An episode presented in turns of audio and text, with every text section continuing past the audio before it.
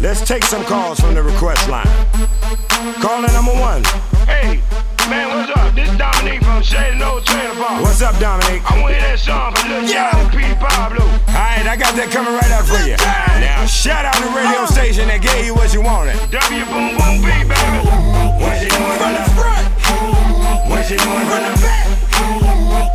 Better break it down like that.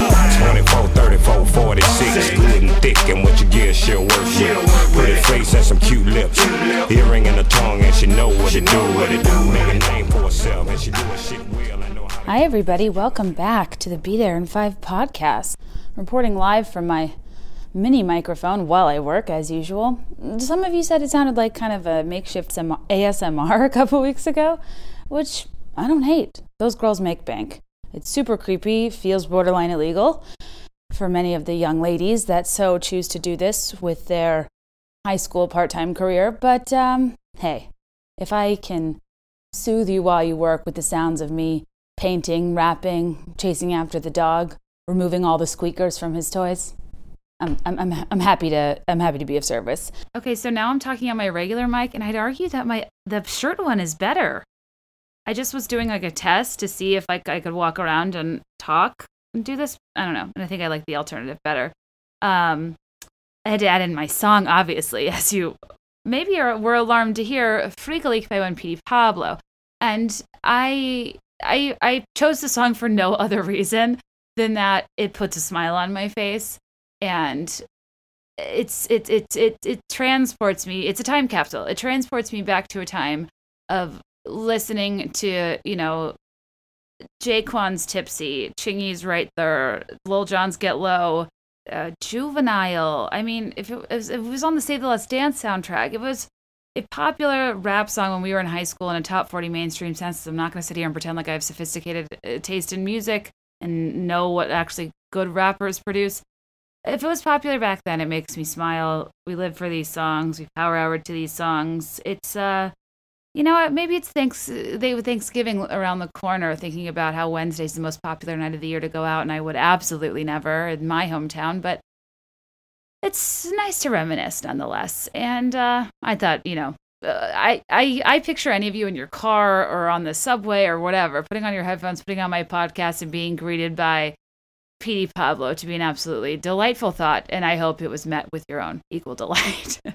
I'm gonna go back to my other mic though. Hold on.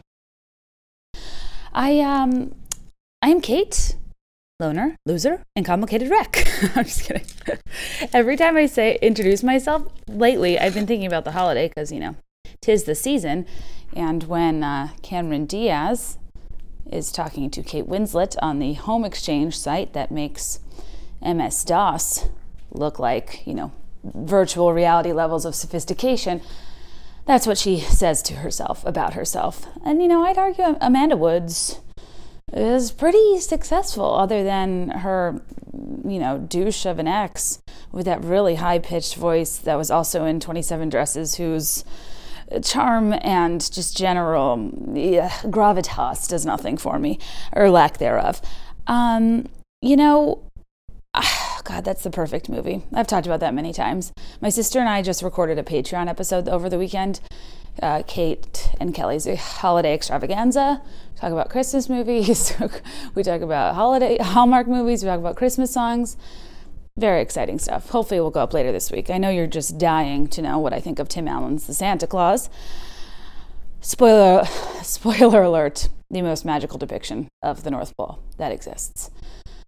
Anyway, I uh, speaking of holidays, I was met with some controversy over the weekend. And I didn't see it coming. I seldom do. It's usually the more innocuous comments that blow up my inbox. And I feel ridiculous saying that because I cannot even imagine with somebody that actually has a lot of followers. I, I you know, I'm, I'm what they call a nano influencer. And um, just kidding. I think, I don't know. Um, actually, I heard nano influencers are a thing. And now companies are sending stuff to people with under a thousand followers, just assuming at like a lot of product to micro level like you know is really going to ramp up awareness because you're kind of like damn she got you know, a free jar of peanut butter and she has under a thousand followers. Like she is crushing it. I want to do that. How do I become an influencer? Maybe if I buy peanut butter and talk about it, then they'll reach out to me. And then, you know, such is the manufactured facade of a life cycle of a product that people pretend to like in effort for promotion that nobody actually functionally uses, much like Vanity Planet face brushes, I assume. um, but anyhow, I was, uh, let me get my paint out. I was uh, flipping through Instagram on Saturday evening, and I was pretty tired. I did a, uh, like, a, what's it called? I guess like a holiday pop up over the weekend. Um, which is fun. I have very mixed feelings about um, like activation based in person events, very hit or miss tr- like trade shows are so much work and then sometimes they're poorly attended your spot really matters. It's very hard like it, it, here's the thing. If i go into a retail store and i see an attendant walking toward me to ask if i need anything i i pretend to drop something. I, I duck i duck behind the largest rack i can find. I you know pretend to be talking on the phone. I'll do anything to get somebody to not talk to me in a store. And I'll do anything to get somebody not to talk to me when I'm getting a sample of something at a grocery store, any place that sells fast moving consumer goods, a Costco, for example. And uh, it's it, it, trade shows and in-person events where you're selling something are like one one giant Costco sample where the lady's talking to you about, you know, the uh, pre- preparation process of the frozen spinach ravioli and you have to feign a level of engagement that's just not there because we all know nobody really like makes that ravioli but we all know what it is and we're all super stoked for the samples. And it's very hard to gracefully exit from a sample based or even retail based conversation uh, when you have no intentions of buying. And then when, you know, sometimes I'm like, okay, I'll just throw this person a bone. I don't know why I keep thinking of going to Express, but I don't really shop at Express. So I will say, I feel like over the years, at least people my age, I kind of forgot about it and wrote off their clothes because they weren't great for a while. But I've found a lot of stuff there in recent years. Like everyone's like, where do you get bodysuits? If you go to Express, you can't find something that doesn't snap at the crotch if you want a good place with a wide variety of sizes and uh, a clerk that nearly stalks you to the point of I'm just going to ask her to snap my crotch buttons next time because she is all up in my grill. And um, when I get out of the dressing room, and I've literally tried on 5,000 things, I, I will, A, I won't go in dressing rooms that don't let me take in as many items as I want. Like, you can film me, I don't care. I'm not going to steal from you. I just I would rather like be filmed changing than have to put on back on my clothes, go outside to the ancillary rack, and then put more clothes in the room in like waves. That's so frustrating. I just want to try them all on at once. It's in like, you, know how you typically try to stick to items that require you to not take off your pants? Or if it if you find an item that requires you to take off your pants you then are mm, like crazily searching for more like dresses and pants and things that'll make taking off your pants worth it. That's what i do because i hate trying stuff on. And um why was i talking about that? Oh well like yeah because so then i'll like beg to take as many items as i want. I already have like complete divots teeth in my dry red skin from holding too many hangers at once and um, I'll tr- try everything on and buy absolutely nothing. And the person's paid so much attention to me and they're visibly disappointed, but I'm kind of like, I didn't want you to talk to me in the first place. Like, you started it. And I'm sorry for wasting your time, but you really should have targeted me based on my shoes and handbag alone. I am not a big spender. And the big spender items I have, I like inherited or bought, you know, many, many years ago when I was a salaried employee. JK. I mean, it's not that I, uh, you know, walk around town in Crocs with a JanSport. It's more so that my nice bags and stuff are inherited. And, you know, I like Aldo. I'm just uh, uh, my slides aren't Gucci. They're they're Merona for Target. I'm just a normal person who, you know, if I do splurge on items, it's sure as hell not to, you know, impress the lady at the J Crew. So, you know, it's really a thankless process. And again, why am I talking about this? oh, in person events. So, when you do an in person event, you just watch everybody come up to the booth, stand as far away as they can as, as possible while still being able to see what's there and if they're interested or not before they, you know, move forward and i'm a person that like i i generally will wait to talk to you until you talk to me. But then if you're a person that really you know wants me to engage i look a little bit rude. But then i think i get gain some like booth credibility with people that don't like aggressive salespeople. And i'm not aggressive at all. I, i'd sooner talk you out of buying something i did than than buying it which is you know i need to work on but I it was fun to I was sell, we were selling my book and um, my illustrator's amazing illustrations. You should check her out on Etsy, uh, Victory Paper Company, and her on Instagram at Torie Conn, T O R I E C O N N. And she is a doll and a better salesperson than I ever will be. And I just was getting a kick out of how it was like a fo- in-person focus group about my book and it reinforced what i already knew in that you either really get it or you really don't. And if you really don't get it, I just prefer you not be like, I don't get it, explain it to me, and then have me further dig myself a hole of, you know, contemplative misery for having created something that's too co- topical or maybe targeted to a tight demo. I uh, really tried to make it as universal as possible so if you were, you know, my mom or a 13 year old, you know, karaoke app music star on Musical.ly, you would think it was funny. And the content is but I guess that the the overarching theme of the book, the parody aspect, I think was what was the problem. Because the second I'm like, oh, you know, nursery rhyme characters, Mary had a little scam, little Miss Muffet's hawking curds and whey protein. By the way, if you're new here, I'm sure I am amazed if you made it this far. I, I wrote a book called Twinkle Twinkle Social Media Star that's coming out this week, actually. Shipping November 25th arrives by November 28th for anybody that pre ordered. We finally have a date. I did not post up my podcast from last week because I find out, found out there was another week delay right before I recorded it. And you, you just, I don't need to spread those vibes over these here airways. I'm over it now. Um, it's, it's been an interesting evolution of. Uh, you know, you get excited for something, you get jacked up, you get all ready, everything's in the pipeline, you're locked and loaded, you're going to go to market, and then you're like, eh, let's just wait. Not sure how long, but you know, just just hang back, chillax. It's not like your career rides on it or anything. And then I just like sit here and pace and write ragey emails that I never send. What was I saying? Oh, people just don't get um, the concept of giving like a mom a joke book about joke advice for kids is more the issue. So it's like I need to start with Are you familiar with Go the F to Sleep? Are you familiar with All My Friends Are Dead? Good Night iPad? There's a few heavy hitters in the category. Now, Stephen Colbert, who so conveniently decided to write a book in a month. So, anyway, hey, Pig. I call him Pig because he's kind of like my Piggy Smalls. Has anybody seen or heard from Piggy Smalls lately? Ariana Grande and Pete Davidson's Pig? Pretty worried. I think somebody needs to call animal control and just do a wellness check to make sure that the pig is still thriving and it's still in its pack and play that everybody thought was for a real baby. And, uh, you know, I just, I, I don't really understand how people that are so famous and travel so much have so many pets.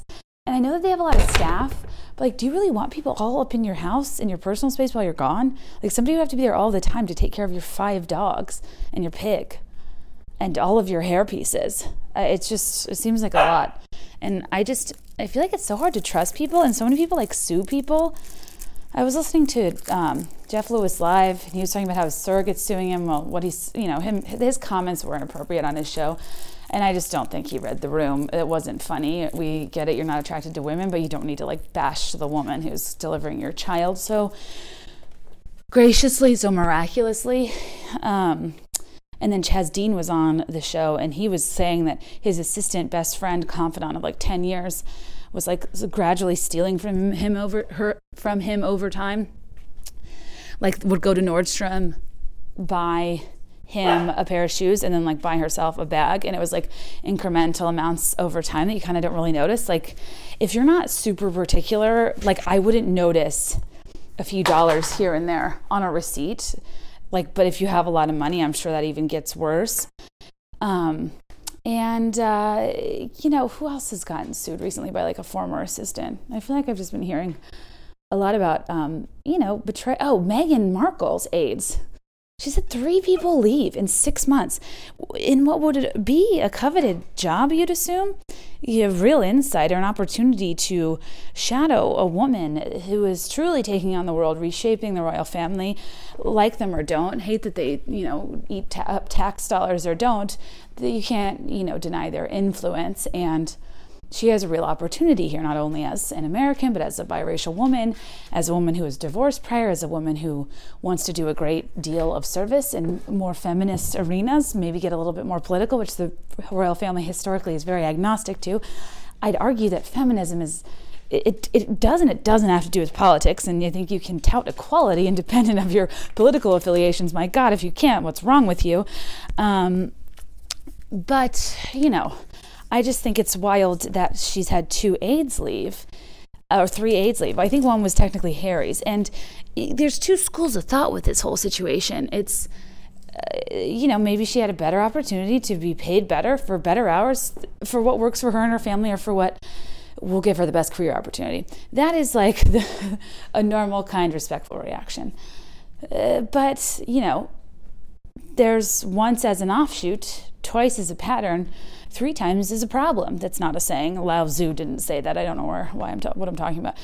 But you know what I mean? It's like uh, twice I'm, I kind of side eye. Three times I'm like, Jesus. Well, this is this is like people are. There's an uprising happening in the House of Windsor. It seems, and I need to get to the bottom of it because Meghan's not dumb. She's had staff for probably a long time. She's had publicists, she's stylists, she had a crew on suits. Her dad was crew on soap operas growing up. Like she, I, I would imagine she knows very well how to treat people, and she does seem extremely polite. And I feel like you, it's hard. Yes, some people are divas in Hollywood, but also a lot of people. Sure, there are divas in Hollywood, but I also think that uh, while you're working your way up, you gotta be pretty nice, or no one's gonna work with you. And like, I imagine you don't become a diva till a certain point where your fame warrants, you know, a little bit more demanding behavior. And also, the Daily Mail article that called her Hurricane Meghan, again, ridiculous, um, was like, she spends her time secretly going to help out charitable causes. She's trying to reform the role to, to make it more modern and relevant to the world as it stands today like oh my god how dare she lock her up? Like what, what are you talking about? Like all those it, it was like she texts her aides six to seven times a day. Like oh my god that's nothing. That's that, that six or seven texts is on average how long it takes me to get out one story about like somebody that was in front of me in line at the post office and what i like Uh, uh, read over their shoulder on their text messages. It's probably like a juicy story. I'm like texting my sister about, I don't know, it's like six or seven texts. So the people that like work with you, dress you, do run your schedule, like God, she sounds like a pure delight. So I don't really know who to believe. It's an easy narrative to say she's bitchy, she's demanding, she, you know, is making it all about her, she's ignoring royal protocol, so on and so forth. But I think there's something interesting about an American being in that role and not having the predisposition to uh, see royal uh, protocol order etiquette. It's not her default setting. It's something she's having to like modify to understand and modify her brain to think as it's being like right or has some sort of logic or reason. Because i think british people like really get it like the queen is just like like a, an important part of the country. She's an important figurehead, and I think like there's just kind of this default level of respect, but like to me, she's kind of just, I don't know, a person I've seen in the news throughout my life. And I just, I, I respect her and I think she's interesting, especially after watching The Crown, but I don't necessarily revere her. And I wouldn't necessarily be, like, there's a lot more people that would blow my mind if I were in the room with, besides the Queen. And I think a lot of people would really be deeply moved and mesmerized if they were in a room with the queen. But frankly, I'm not that interested in being in a room with somebody who you can't speak to unless you're spoken to first, much like me at an express. And I am not really impressed by like somebody whose entire life is measured by their ability to maintain a certain level of uh, poise, apathy, and, you know, lack of opinion or interest in anything that really feigns some resemblance of a personality. That's not that's not what I look for in somebody I admire. Now, that's why I think Kate Middleton's so interesting because she's a normal person that didn't grow, didn't like grow up with those rules, but she's familiar with them because she's you know an upper class person that grew up in the UK. But I think it's very interesting to have to you know, kind of fundamentally change all of your instincts, no matter who you are. So even though she's not able to show much personality, I still think she, I still think it's there. And sometimes, like if you watch uh, um, when they surprise somebody on radio in the UK for Heads Together, the mental health campaign, um, uh, you saw a little bit of Kate's personality come out, and it was cute. She talked about getting takeout, talked about uh, what show were they watching? Oh, about how they watch Game of Thrones. Um, she's soft spoken, but I think they think they, as they talked about in their uh, engagement interview, they have a good giggle together, which always has made me laugh. If that's just like literally the most unattractive thing you could say is the word giggle, not a fan. Um, anyway, but like the queen, I don't know. And like I know she's supposed to be regal, and I know she has to be neutral and a figurehead, and like that's her entire role. She can't play to the interests of some. It would simply be unfair. But like, there's there's a little bit of uh, the you know deviant um, modern American in me that's kind of like just because it's the way it's always been done isn't always the best answer. And they the fact that they didn't modify until 2013 that Charlotte couldn't be before her brother in line for the throne, or that the first anybody beyond the first six people to get married didn't have to ask the queen's permission. So, like, what's so crazy is the first six people still do have to ask her permission. I would say modern would be like you don't have to ask the queen's permission. Um, so, like, yeah, they're doing the smallest things ever, but it's kind of like The Bachelor, like acting like they're, you know, arbiters of d- diversity and inclusiveness because once in like 40 plus seasons total of The Bachelor and Bachelorette, they had one black bachelorette. Like, are you kidding? It, it, we can't praise people who are operating in a deficit. I mean, yes, we want to encourage them to keep moving forward, but it's like, I don't know. I, part of me kind of sees uh, how Meghan could maybe be like, like you know yeah you're the royal family. Yeah this is important. Yeah you have a lot of assets. Yeah you you mean a great deal to a great deal of people. And historically kings and queens have done x y and z. But also the world is changing. And nothing great ever evolved without pushback and without you know conflict and I can kind of see how her input might be extremely valuable to the monarchy because it's so insular, and everybody, the most of the people who view them and are fans of them and who follow them are people that don't have that baseline understanding of the etiquette and the procedures. And, you know, how can we be respectful and how can they still uh, do the work and the charity and whatever they need to for their country? Um, but still be a little bit more accessible uh, be a little less uh, blatant about their privilege and all that they have? How can they? How, how, how can they be themselves and control their persona in the media to a point that doesn't seem so closed off and like i said inaccessible like i think like it's so insane that it, you know the press is so aggressive that like she got shoved out of that market on her Australia New Zealand tour in like six minutes. Like all those people waited all like for days And she was there for six minutes before she was uncomfortable and her security took her out. It's Meghan I'm talking about. And um, it's, it's interesting. Like, I, I, it, it, I can't even imagine that level of scrutiny popularity. Uh, it's just like so many people thinking you they know you, but you don't know any of them. How weird that is. The, the pressure of every moment of your life being the biggest moment of someone else's. Uh, but also, it's like the, the way they live kind of drives that because they are so inaccessible and it is so hard to like know anything about them. But then, like, I guess I, you know, we know a lot about Taylor Swift. Well, I mean, I'd argue we don't, but and she still gets followed in a mob like that. But it's, I don't know, guys. It's it's pretty, it's it's tough to navigate. And I guess my point is, she might be a diva. I do think some of her clothing choices have been a bit much. I uh, that that engagement photos dress that was like sixty thousand pounds, um, not weight, British pounds currency. Um, I was like, and like, what's so crazy is they can't accept gifts. So like a normal person that was being styled, you know, your stylist goes to a showroom or to a designer or whatever, gets you clothes, you wear them for free in exchange for promotion. But they're not allowed to do that. And as an actress, I'm sure she's very uh, used to just being able to borrow stuff, NBD, and she wants to look a certain way and support certain designers. Um, but they have to buy it, and it comes out of Charles' budget, is what I understand.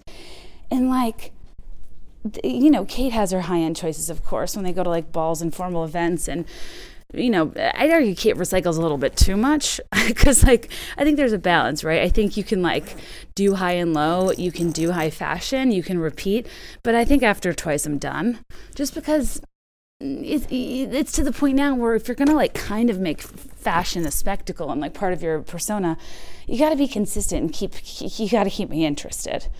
After a couple times, it bums me out.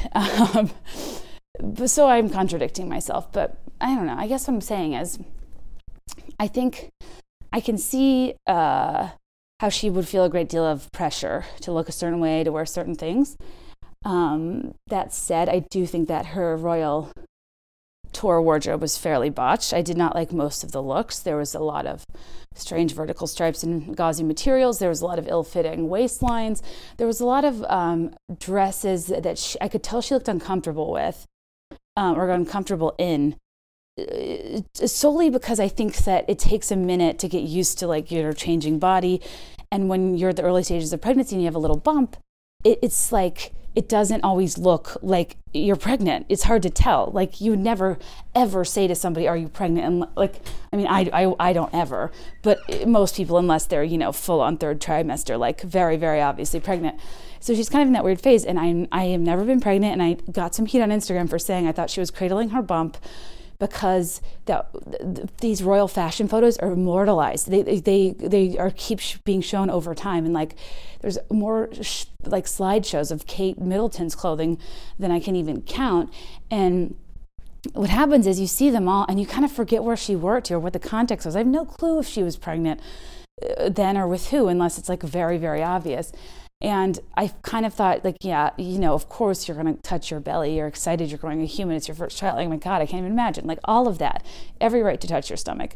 But when she was doing it in official photos, when everybody else otherwise had their hands in like specific positions, and I think there's like a, I, like, I thought she was kind of doing it to be like, I'm pregnant in this photo. Like, just a heads up. I, this isn't ill fitting. Like, I don't look weird. Um, it just kind of seemed like deliberate, and it's something Kate never really did.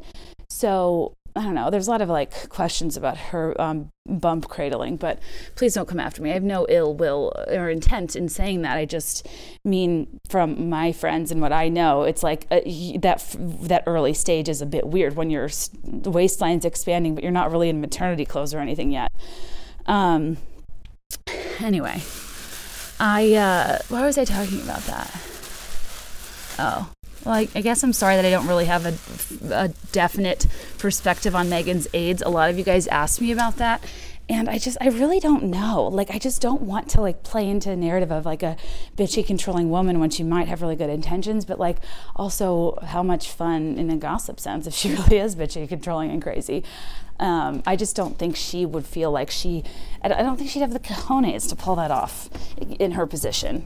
Um, I, if I were her and that were my only family and the rest of my family were estranged and I they so much press about me had you know maybe negatively uh, affected them in a periphery sense with her family just kind of being garbage her sister writing a tell-all that she's planning to release the same time as her baby's born which is the most effed up thing I've ever heard um you know, I, I, would imagine she's treading lightly and uh, wants them to be family. I mean, who doesn't want like close family on their side? I just, I think we all know from watching one too many Diana documentaries that we, you don't mess with the House of Windsor. And, uh, or like, you know, look at Fergie. Her and Aunt Prince Andrew are like still close as ever, but Queen absolutely despises her. So she can't go to any family functions. You just, no, you, no matter, it's like you gotta push back a respectful amount uh, to, to challenge people and have productive discussions. Um, it, it, family and friendship is nothing if you feel silenced and like your opinion isn't valued and can't be voiced without judgment. Um, but also, you want to be invited back to Sandringham for Christmas, you know? You, you, you want to uh, be in that motorcade where, you know, everybody kind of sees you through the flash of the car window when you're driving to Buckingham Palace uh, that's always a thrill. Just trying to figure out from like the hair and earrings alone and the overcoat what the vibe is. I, I was so excited when I saw Meghan through the car window and she said she had a boat neck. I knew it was going to be a boat neck. She lives for a boat neck. And honestly, I think that, you know, part of this tour, she wasn't boat necking as much. And I think she thinks she over boat necked, but that was such her go to look and it really works for her frame that I think she was lost in, in a sea of crew necks and uh, square offs, uh, thick straps. And um, such a hilarious PR move for her to wear Harry's coat in the forest for their last public appearance.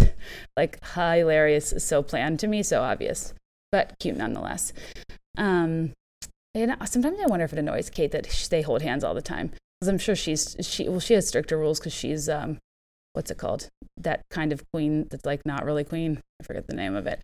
She's you know going to be that but you know, I'm sure that she she I'm sure there's many many times in her royal fledgling royal career in the early days that she could have really used a hand to hold and wasn't allowed, and that would upset me too.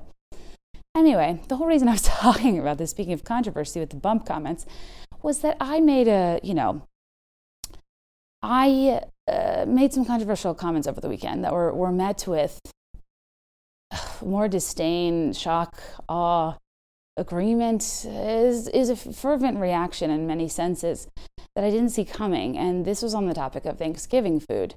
And I'm having flashbacks to last year when I think I said something vaguely similar. Uh, but long story short, I was on Instagram. I was going through, oh, yeah, oh my God, 20, 30 minutes ago, I was talking about how on Instagram on Saturday night, I was going through people's feeds. And I was tired because I had just been at this event and um, uh, um, sorry, and uh, Greg had just come back in town. We were both like sleepy. We weren't really doing anything. It was one of those things where like theoretically I wanted to be like out and about, but we, we just like were so tired. But then, you know, when you're like kind of awake and you have nothing to do and I don't know, you're just like going through stuff on social media and your own like self-induced FOMO. And I could not even believe how many people were at a Friendsgiving that looked cozy AF. So many evening wear sweaters, so many, you know, fresh blowouts with paired with a nice turtleneck, so many pies, so many gorgeous table settings with place cards. People have really upped their Friendsgiving game. I feel like when it first started, it was like a very casual drinking function. It was like, let's put aside the solo cups for a hot sec on the beer pong table and, uh, you know, put out some uh, plasticware and a, uh, the guy with the most money is going to go buy a honey baked ham and uh, everybody bring a side from the Jewel Osco. But these these friendsgivings are elaborate. They're gorgeous. They're cozy. They play games after. I mean, it, it, people are bringing fine wines, and by fine I mean you know price point nine ninety nine to nineteen ninety nine, which to me is you know a special occasion. That's a birthday, and I I, I was just like, this is Instagram's coziest party that nobody invited you to. I, like, it's I could not even imagine all of the people in the world that night, sitting there looking at Friendsgivings that weren't at one, just feeling so the opposite of thankful for their life situations. because the problem with Friendsgiving is that, uh, well, the, the real Thanksgiving, A, the, the word combos don't really make sense. We're not, because you're literally doing the opposite of giving people friends. What it's really doing is celebrating the insular friend groups, the impenetrable uh, friend groups of America and I'm okay with that. I've, I, I'm in several impenetrable friend groups, just not location based. They're not here in Chicago, and I, I, I live for an exclusive crew. Um, but in cities, th- those friend groups are very hard to penetrate and i've been to you know you go to different functions and you have a great time but you know it, it's you're never you're never going to be an og and um, what I find so funny about Friendsgiving is that like there's usually like a pretty tight invite list. And you know, you got to manage the sides so there's no duplicates on the spreadsheet. You have to really trust people and their food food prep style and that they'll, you know, really do justice to all of the dishes that in isolation aren't exciting but together really, you know, make a big difference. And um actually that's where I got in trouble is that I said I think I said like Thanksgiving is a party where every underwhelming side I've ever had is invited. Uh, oh, I forget the wording. Whatever. It's not a funny joke in and of itself. My, but my point was, it's there. It's a bunch of food that I'd never eat any other day of the year. That isn't exciting any other day of the year. I, I, I just really am never jonesing for an ambrosia salad. I'm really never looking for stuffing. I, I don't want to get myself in further trouble. In general, stuffing doesn't excite me. And I just want to say once and for all, a lot of the backlash I got was people being like, "You need to, you need to get better uh, cooks. You, you're, you, you have no idea what Thanksgiving food tastes like." And I just like to say, I have the honor and pleasure of going to some of the finest Thanksgivings around. I have very talented relatives, in laws that cook amazing food, and I love every minute of it. It has nothing to do with their preparation. It's that I just don't think the food dishes are exciting. Like just because if if I went to like Le Cirque and ordered their world famous Chilean sea bass, and didn't like it, it's because I don't really like white fish. I don't eat white fish that much. I don't like how it tastes. And even if somebody prepared it perfectly, it still wouldn't be my, my, my number one choice, best meal of my life. You can not like a dish even if it's prepared well. I'd just like to clarify with the world. So it is no offense to anybody I've ever, you know, broken bread with on Thanksgiving.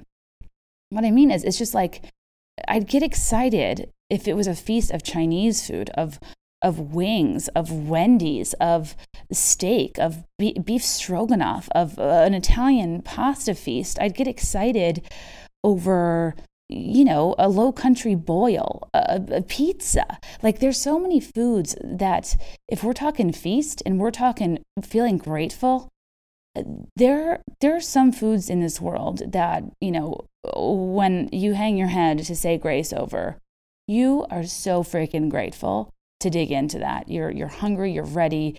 You it's you know what I mean that feeling of just like you've been waiting for this meal.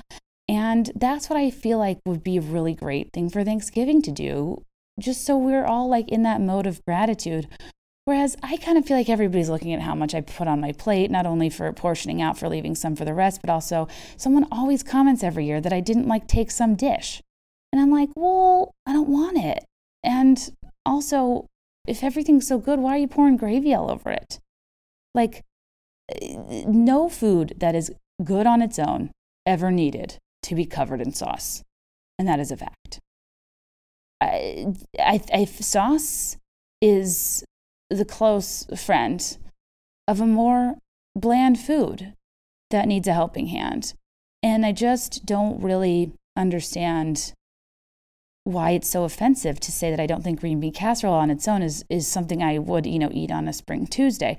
I don't really understand why you know it offended people so greatly that I said I wasn't as interested in uh, you know stuffing. It's like how how many neutrals can we put on a singular plate?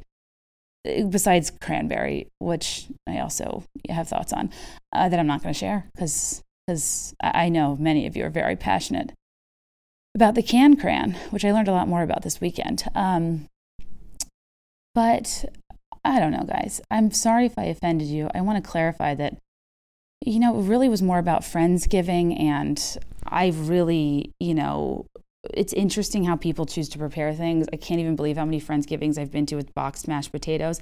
That's not a commentary on income or affordability or whatever. It's a commentary on if you're going to sign up, if you're going to sign up for a, a first string dish, you need to bring your A game.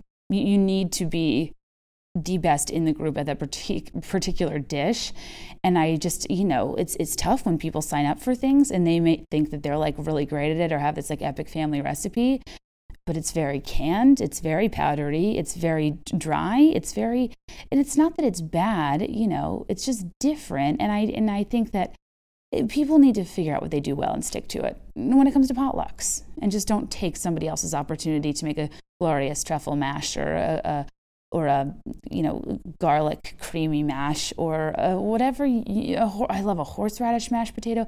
I, I, just I need flavor. I need flavor. I need I need flavor and I need uh, creaminess. Um, I I need to be able to eat the potato on its own with or without gravy and still feel like it's a good use of my time and that's all I'm really asking for is for you know the food to to be stand out on its own on Thanksgiving and not require me to mix it all together and dump gravy on it. Eh, there are a few there and yes some are prepared well prepared well and there are a few exceptions. I love macaroni and cheese. I love rolls. I love putting butter on rolls. I, I love all all forms of, of, of a t- potato america's most impressionable food to its sauce environment. I love i don't know. It's like i'm not a monster i'm just a girl standing in front of a microphone asking you to consider that a feast comes in many forms. And we don't all have to think the, the same thing is worthy of, of a holiday. And um, I'm sorry for anybody I offended. I'm listening back to that now, and it's like, it was that my celebrity iPhone notes app screenshot apology. I mean, I guess to be fair, are you really famous until you've had to apologize in the notes app? But I, uh, I can tell I'm not sorry. just listening to that. It's the next day. I'm on my um, normal mic again. I'm sorry for the volume adjustment. But um, yeah, I wanted to finish up the podcast. And um, if this is the scandal I need to, to get myself to the next level for my book, then I'll, I'll take it. it. One of the quatrains in my book is I'll take care of you, sweet child. I'll find you a scandal, because while you were in the womb, I registered your handles because the mom knows in advance the best chance you have of survival in this biz is a scandal. I'm JK. A Scandal would literally rip me apart, eat me alive. I couldn't handle it. I, I have an incessant need to be liked, and I am always thinking I'm in trouble, even though I didn't do anything. I, truly, every time there's like a police siren on my block, I'm like, what did I do? I've never done anything. I'm like so scared of everyone and all the time. So I'm not the best candidate for a scandal. I just I know all press is good press, but in a in, bad in a time of bad press, you will see me. Well, no, you won't see me. I, I will hide for days, months, however long it takes. I will go in the woods, and that says a lot because I hate the woods. Hopefully, Taylor Swift does too. Looking forward to her getting out of them. And um, I just, you know, I'm not the best candidate, I guess, for uh, Scandal to rock my book release, but I guess this Thanksgiving one is as uh, anticlimactic as uh, having a turkey as your centerpiece for a meal, for example. Not to dig myself a further hole. But I mean, truly, guys, white meat, what you put on a sandwich, what Jimmy John sells. Uh, it's a bird that's incredibly difficult to eat and whose taste does not warrant the amount of preparation. And I've had good turkeys, guys. I really have. I just, in, in, the, in the world of meats, I, f- I feel like I Cameron Diaz again. In the world of love, Ethan.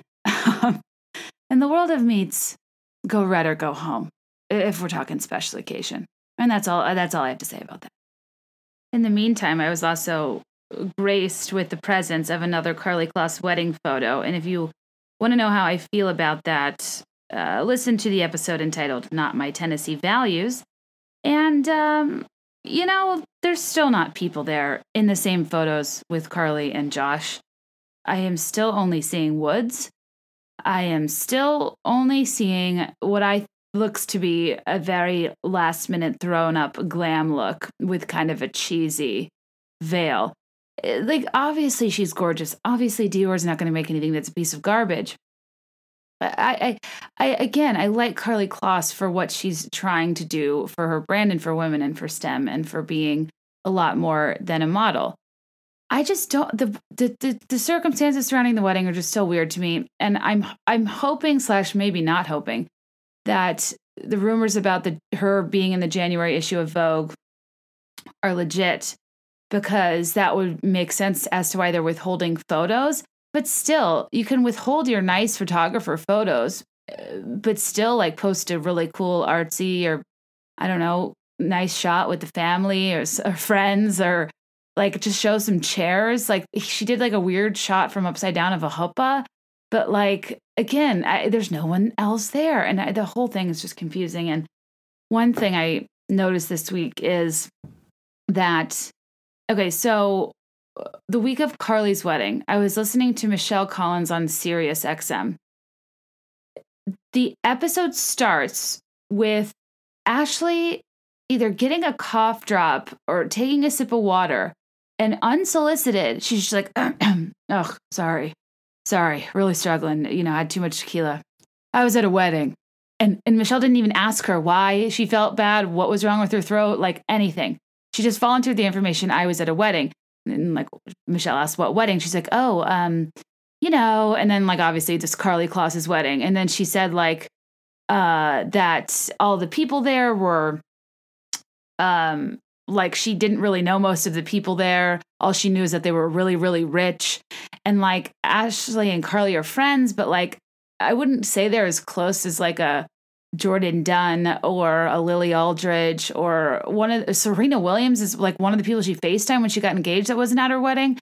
I just I don't know. There's just so many weird there's a lot of weirdness about who was there and it was small but anyway so ashley graham like th- th- when this was happening that week volunteers that information on the radio she was out promoting her podcast and i thought okay that was kind of strange because usually your goal is to keep it completely under wraps play coy change the subject. The fact that she leaned into it is very strange especially if this wedding was so intentionally secretive because the secret service was involved or something because of ivanka and what's his face? The older one jared.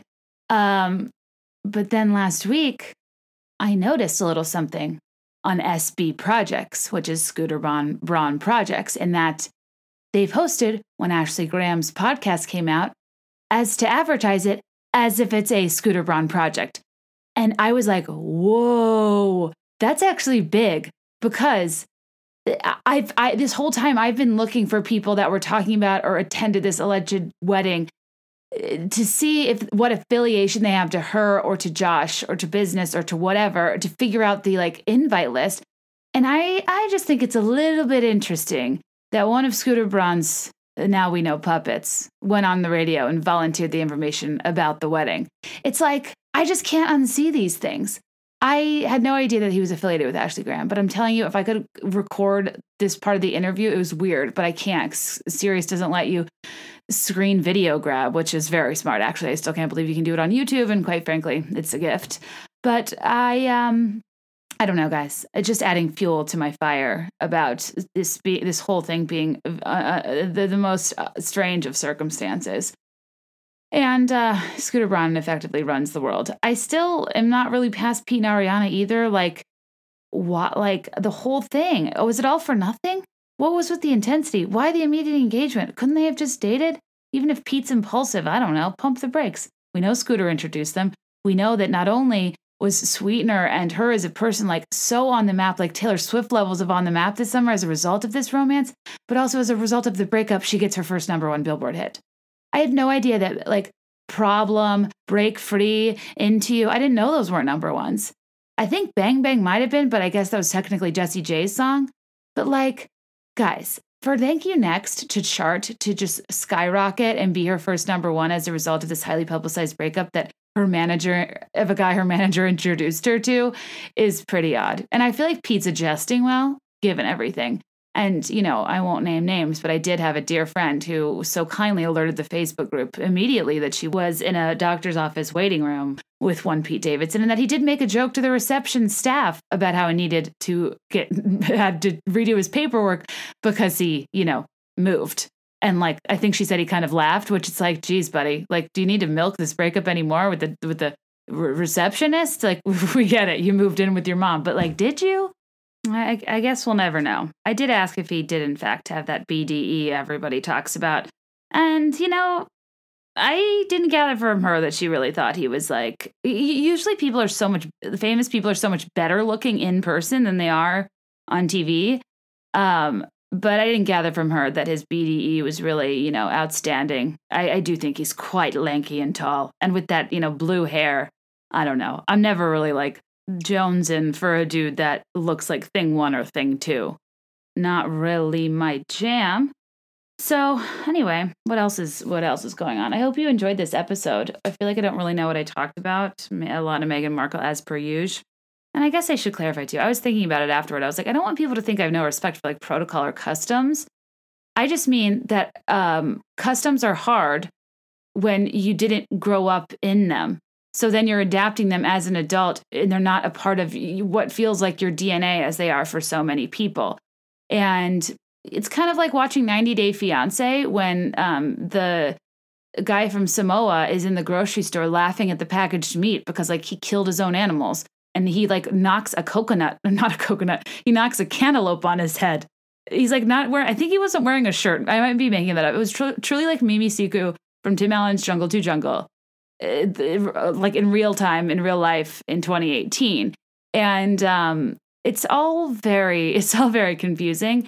And um, I don't want to make fun of him for it because if you grow up killing your own meat and we like fatten up our meat and like fill them with hormones and like corn and stuff that they can't digest only for their flatulence to negatively affect the environment. And then you know mass produce and package it up and put it in like a weird uh, styrofoam black plating with some saran wrap and price it at a very high premium when you could previously just go out back and you know shoot your dinner with a bazooka if jungle to jungle is anything like real life i don't blame you for thinking it's weird god another tangent but uh yeah, I just think like it, it might be easier to push back or perceive that you think you can push back or trivialize the need for protocol when it's just not something that's like really ingrained in you.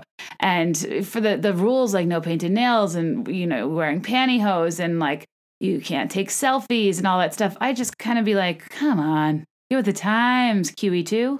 Wasn't that the name of the boat from The Parent Trap? Where um Elizabeth James and Peter Parker. no, Peter Parker. Is that Spider Man's name? Uh, if, if, you're into, I was about to say gaming. That's not it either. If you're into like comic books, you're probably rolling your eyes. Nicholas Parker. Um, you know, uh, ever since that movie, I've, thought about just why did the Concorde grow go away? That really sounded like a delightful flight. You could get New York to London in like you know five minutes if it there's some tragedy surrounding it or some major mechanical issue and it's a you know news blind spot i have pardon pardon that comment i um thought to myself before i'd ever had a sip of wine i knew that vineyard life was the life for me the second i laid my eyes on chessy and uh, martin the uh, annie's butler in london i thought I would I, I need help. I would love to have help. I would love to have a best friend that also does my laundry. What a dream, what a life. I would um also say that I, I'm I, I would actually live in either scenarios very happily. I, whether Elizabeth James flat in London with her bridal shop with the weird top hats, or at Nicholas Parker Vineyards. And I, I let Meredith Blake stay there because, quite frankly, she's an inspiration and she was an important figure in my childhood. And um, I can't even believe that she was supposed to be like in her 20s. It's kind of like Cameron Diaz in my best friend's wedding being like in college we think these people are so old, then we realize they're not at all. And especially in Meredith Blake or Clarice Kensington from It Takes Two sake, two great blonde villains from the 90s with very sharp features, a necessity for a great villain. You realize they don't really have the grounds to be bitchy because they're very young, they don't work. They just like are pretty and mean and like come into a wealthy guy's life and manipulate him and like take his money. But I don't know. In like both cases, like I guess Callaway Cellulars was a big deal. I guess the vineyard's cool, but it's not. Nicholas Parker isn't like a titan of industry. He just you know has a has a cozy sitch in Napa, and uh, it's a real missed opportunity for Disney to not to not have bought a vineyard and to have made that vineyard in real life. Just like it's a real missed opportunity for the guys that do that show on the History Channel called uh, "The Curse of Oak Island," the bane of my existence, aka the show where they're never going to find treasure, but it's a genius format because eh, they're going to get eh, they're going to get unlimited seasons because they're never going to find the treasure. So it can't wrap up. and every episode they're just like, "Oh, we heard there's some rubies by a pine cone." I'm like, "No, there's not. The Holy Grail is not Nova Scotia. I, I think that ship has sailed." Um, but apparently they own this island and they just like dig it up for a living. And I, I just cannot imagine how their spouses feel like looking for buried treasure and never finding anything. But anyway, they own a, a winery in uh, uh, northern Michigan near Traverse City, which is a gorgeous place to go wine tasting if you live in the Midwest, though inaccessible, frustratingly inaccessible, because I would go all the time if I could. Um, and I think they ha- there's a real missed opportunity for their winery that if you watch the show, you know its name because they wear the shirts to not create treasure maps and kind of hide their winery and have the address unlisted. And for people to come do a tasting is essentially like the Curse of Oak Island. But the problem is, if it was like the Curse of Oak Island, then they would, you know, aimlessly be looking for this winery for about seven years, never ultimately find it, and then, you know, have to give up when like the network runs out of funding for these people because, again, no treasure. And, you know, then nobody would actually go to the winery. They never get any business with that format. So I guess I take that back. But, you know, I still think it would be fun. I would totally go to Nicholas Parker Vineyards. I would pay a pretty penny to go to Kate Winslet's cottage in Surrey. I, I, I there's so many movie sets that are so important to me. Um, something's got to give. The Hamptons house, uh, uh Meryl Streep's Montecito, a gorgeous Spanish inspired rustic bungalow of a kitchen and it's complicated. And I know I'm getting back into Nancy Meyers. I'm a broken record. Let me, and Parent Trap is also Nancy Meyers. So, and so is Holiday. I wish I could find another person whose movies I just so I like so with such reckless abandon. is That's not the right phrase. That I just like no matter what. Like I, there's so few people and cr- content creators that I just like empirically trust that I know it will be good and I know it will be my taste and I know it will be like what I need. And uh, you know, if any of you listening to this feel like you have a good grasp on on what I like, let me know if you ever like know of a movie or TV show or music or something that I would like. Because some days I feel like I'm running out of content, and unfortunately, content fuels my content. And without that, I will just continue to talk about things like how I get frustrated when there's one vegetarian in a work meeting and then they order five vegetarian sandwiches, only to have the latest person to the meeting, me, be stuck with the bean sprouts and cucumber and the weird cream cheese that does not taste great on a gritty whole grain bread. And I talked about this on my Patreon last week. So, you know, friendly reminder if you want more riveting content like that, go to Patreon, P-A-T-R-E-O-N dot com slash be there in five. And if you pledge a dollar a month, you get bonus episodes as close to weekly as I can do it. And um, if you put your address in Patreon, I'm going to try real hard to send you a little something special. Uh, but sadly, a lot of people haven't. Um, and also, if you want to support Be There in Five, like the biggest thing you could do for me to keep doing this podcast is to go to my Amazon influencer page. And you can like look at the stuff that I buy and talk about all the time. And I know it's kind of a weird thing because I'm like an influencer who makes fun of influencers. I'm like the, the non influencer, but at the same time, I make zero money from all of the efforts I'm doing. Like the first time I'll get paid for my book is in like June. I, I mean, truly, I had like, I was up till four in the morning having like a meltdown last night about like, how can I work so much and and make so little? and it's like it's like that's what's so crazy about the world is like yeah i have a book coming out and yeah i have this podcast that does pretty well like it, like in terms of listenership and i you know enjoy my engaged following and i have so much fun with everything i'm doing but it's just so incredibly hard to monetize and it's very stressful and i know it's my fault to a degree and i really need to get on the figure out the advertising situation for this podcast. But um, I'm hoping that in the dead of winter, when I hibernate and don't leave my house, I um, will be able to figure this out. Post book promo, because as you can imagine, that's been pretty consuming in a great way because it is such a dream of mine. And now that, well, so uh, when I recorded the first part, it was yesterday, Monday, and I wasn't sure what the deal with the books was. Um, and then I got messages from people that they said they had shipped, and I actually got a notification that mine were just delivered downstairs. So it's like good and bad because I was told last week they'd be delayed another week, and I was so frustrated. So then, you know, you, I pushed back, like kind of pitching people and press stuff, and now all of a sudden I need to be like boots on the ground again. And uh, but Thanksgiving's coming, so I don't know. But anyways, what I was saying is, um, it's interesting trying to navigate a landscape where there's a specific revenue model that I that I'm not really looking for long term. I I don't want to sell products and ads on Instagram. I actually like if it were up to me, I would just talk to you here. I would write, I would write books, I would make content that like has so little to do with my face or actually like me as the product. Like I'm fine with my personality and my interest being the product. Like this is like this is the space I I love and that I'm trying to harness more of because it's embarrassing to say like hey i think i'm interesting enough or my perspective's good enough or i think i have things to say that warrant putting a mic in front of my face.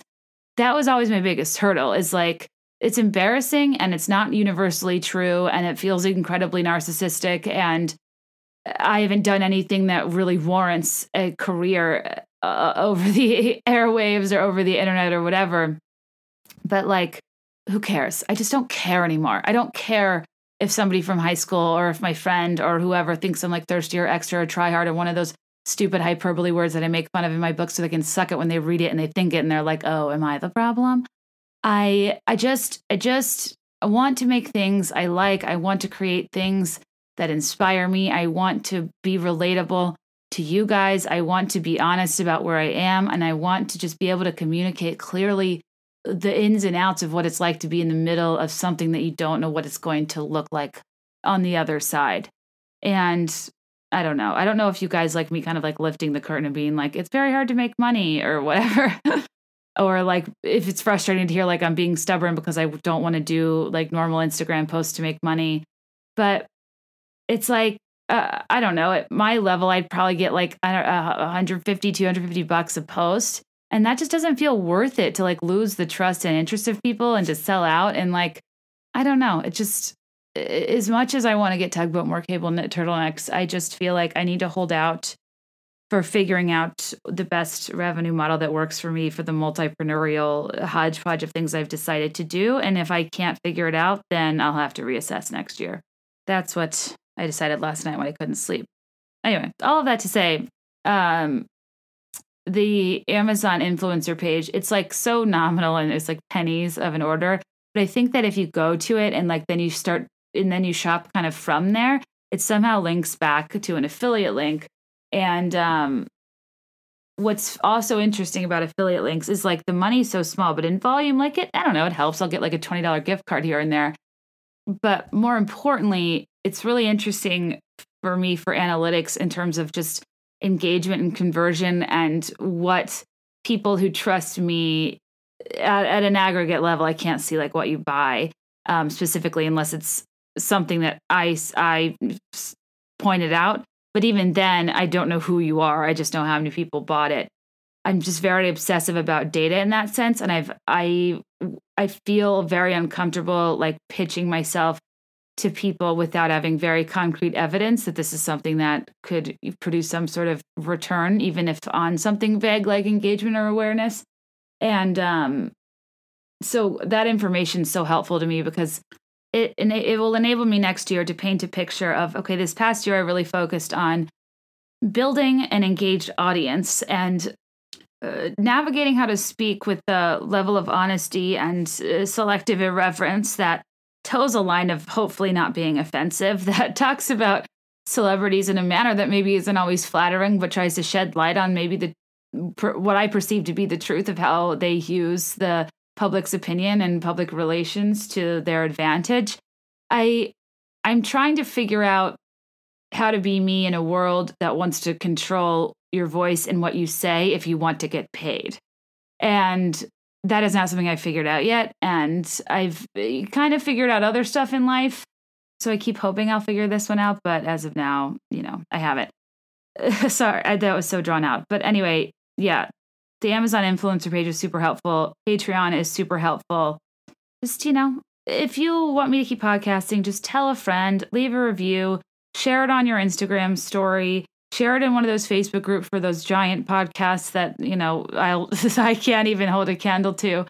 And like in the spirit of Thanksgiving, I just want you to know if you listen to this and come back every week and you've me- or you've messaged me on Instagram or you're in the Facebook group or you uh, left a review, you've told a friend, you've shared it on your social media like I all of you that talk about me, that promote me, that support me, that say nice things about me, that message nice things to me, I see you. I really do. I see you and I remember you and I notice.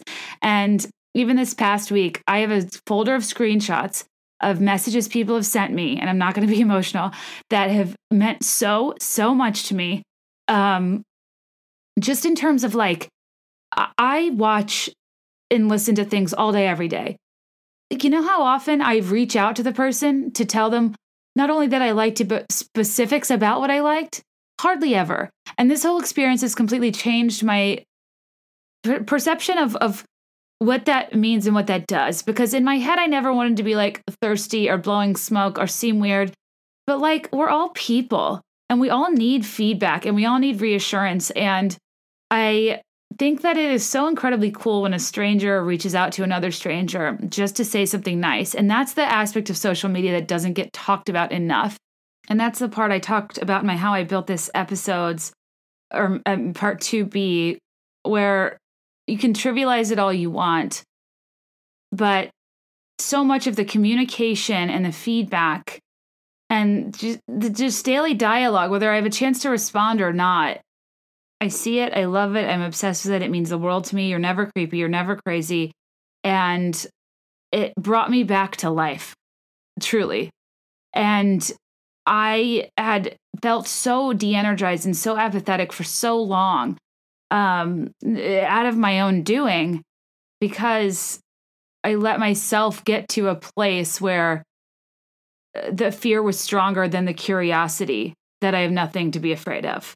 And I would never, ever have started this podcast or written this book if it weren't for people along the way saying, There's something here. I think you're funny. I think you, you could be something. I think you have a unique perspective or this has really helped me or I'm not seeing this anywhere else or just like the specific things you guys have said to me over the past year are not lost on me. They've meant the world to me and ultimately led me to be able to pursue one of my uh, dormant skill sets in poetry, uh, uh, a gift that just seemed void of any commercial use this day and age. And it's it's just truly the wildest thing to me how everything comes full circle how you find your way back home and i don't mean home in a physical sense i mean home in an in, interior sense and in terms of what makes you feel like who you are what makes you lose track of time what's when's the last time that your efforts and intentions felt so incredibly pure of heart that had no agenda or need for it to work and no fear of the noise or the input from other people. And for me, that's writing. For me, that's these poems. And for me, it's uh, spending hours con- constructing and conceptualizing a, a, miniature world that prior to the brainstorm session never existed, um, much like my book. And uh, it's it's just been an incredible process to see how you know, even though I complain about how these efforts don't make me money, and even though this podcast has been a lot of work at times, the relationship I've developed with you guys, the amount I've learned from having to sit here and face myself and talk to myself as if somebody's asking me the questions I so often don't want to ask myself, the way I've gotten to speak about topics that I was probably too embarrassed to bring up to my friends because they're very rooted in specific 90s niche interests or boy bands or reality TV or uh, Daily Mail or my Daily Neuroses or deep Taylor Swift dives. I mean, I don't I don't know about you guys, but I've tried to sit down and have these conversations face to face about Taylor Swift. And when somebody's like, oh, it's so nice, she writes her songs about all the guys she dates to sell more albums. And then I look at them deadpan and I'm like, Taylor Swift does not build linear narratives, she builds treasure maps. And they're like, whoa, easy there. I don't know anything about her. She's still dating that kid from Twilight. And then I just like, you know, throw my napkin and walk away dramatically, like Aviva after she put her leg on the table at Le Cirque. I get so upset. um, I don't know. I guess my point is I'm so grateful for you. I'm so thankful for your feedback and your words. I'm so thankful for you returning every week. And I am so personally grateful for being given the chance to articulate all of the the quirks that I've for so long pushed down because they didn't really have any relevance in my day-to-day life. And the weird part is until I started doing this, I didn't even know. I was um, way more focused on the necessity of my efforts in terms of how they fit in the world in a conventional sense and less concerned with just the the joy that certain things bring to your life and if you're a person like me who who has more of a melancholic disposition you have to find joy and you have to grasp it and you have to use it and you have to keep doing those things because happiness is long term. Happiness is a very abstract, confusing process that I think people think is a destination of some sorts. But but joy is in the small moments. It's in the bursts. It's in the day to day. It's in the the collection of small things you can do that you look forward to, that you lose track of time doing, that renew your energy, and I think for me, amidst the intensity of being an entrepreneur, of, of trying to build something, even though I theoretically was living a dream in a sense and doing what I wanted to be doing, I wasn't seeking sources of joy.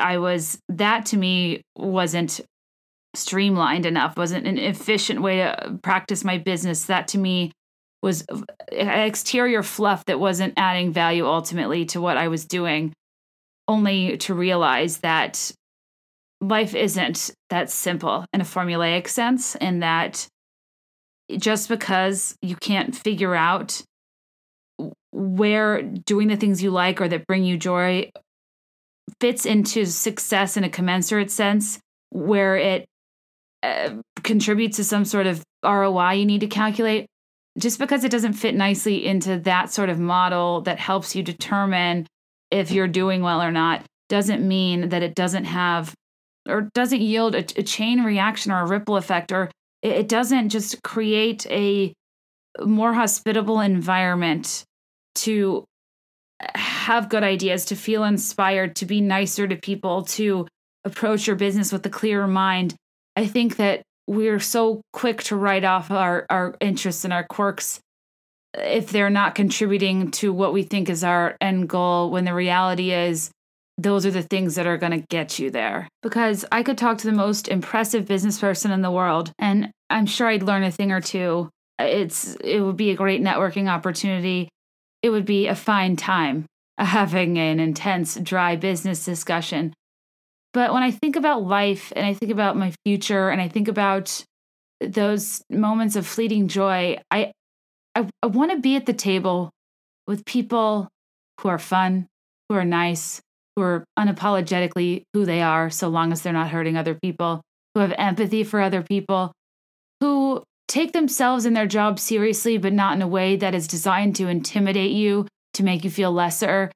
I, I want to be sitting with the people who have a story, for better for worse, of the chances they took, of the mistakes they made, of the people they've met, of those transformative moments in life where everything you thought you knew turns on its head. I want to be with at the table with people who are experts in their own right at the in the field of living, not necessarily life. In the business of making people feel better after they talk to you and not worse. I'm tired of, metaphorically speaking, at the large catered banquet dinner of life. I'm tired of worrying if I'll be at a good table or not. And I want to just start coming from a place of the, the best table is the one where you're sitting. Because you know better than anybody else if it can't be a good experience, make it a hell of a story. How important it is for you to feel welcome and comforted and like there's a safe space when somebody's open with you. So why not be to them? And the importance of above any judgments, prejudices, feelings we have, the, the importance of being human and to have the power to change somebody's day with words, with a smile, with a reaction is so incredibly powerful. And if you're able to just take a step back and to stop feeling like you're insignificant and you're unlucky and that you haven't been dealt the best hand or you know all of the things we feel on our worst days. If, if you can realize that actually it's quite the opposite and we may not have the power to control what's in our minds and, and what we think and how we feel but we have the power to do that for other people. And the more you do that the more people do it for you and the better off you are. And i think for me through this podcast i didn't even know that at my lowest point and trying to thread together small uh, threads of joy each day for me personally and communicating them to you that you would ultimately be getting something out of it too. And in this weird convoluted very long-term way it's just made me so much more content and so much more inspired and uh, got me out of such a rut that I wish I could give you a formula for. But honestly, it just starts with doing more of the things you like, taking a lot less advice from people that are doing the things they don't, and making sure that no matter what, you're becoming the person that you want to be sitting next to at the table and inevitably you will be attracting more of those people in the process. And all of you are the people that i would be so stoked to be sitting next to. And if you're a person that genuinely doesn't believe you're interesting you are sorely mistaken because even the fact that you have the introspection and the intense emotional self-awareness of thinking that you're a work in progress means that you've been through shit that's interesting. Never forget everything is interesting only boring people get bored. So I look forward to finding the extraordinary and the ordinary with you as long as you'll let me. And thank you, truly thank you. Whether or not you'd invite me to your Friendsgiving, whether or not you like everything I say, all that matters to me is that you showed up. So, with that, I got I, I gotta get to step in. I'm not gonna explain this outro because if you get it, you get it. it just felt appropriate. So, anyway, as always, let me know your thoughts and I will let you know mine. I'll be there in five. I swear.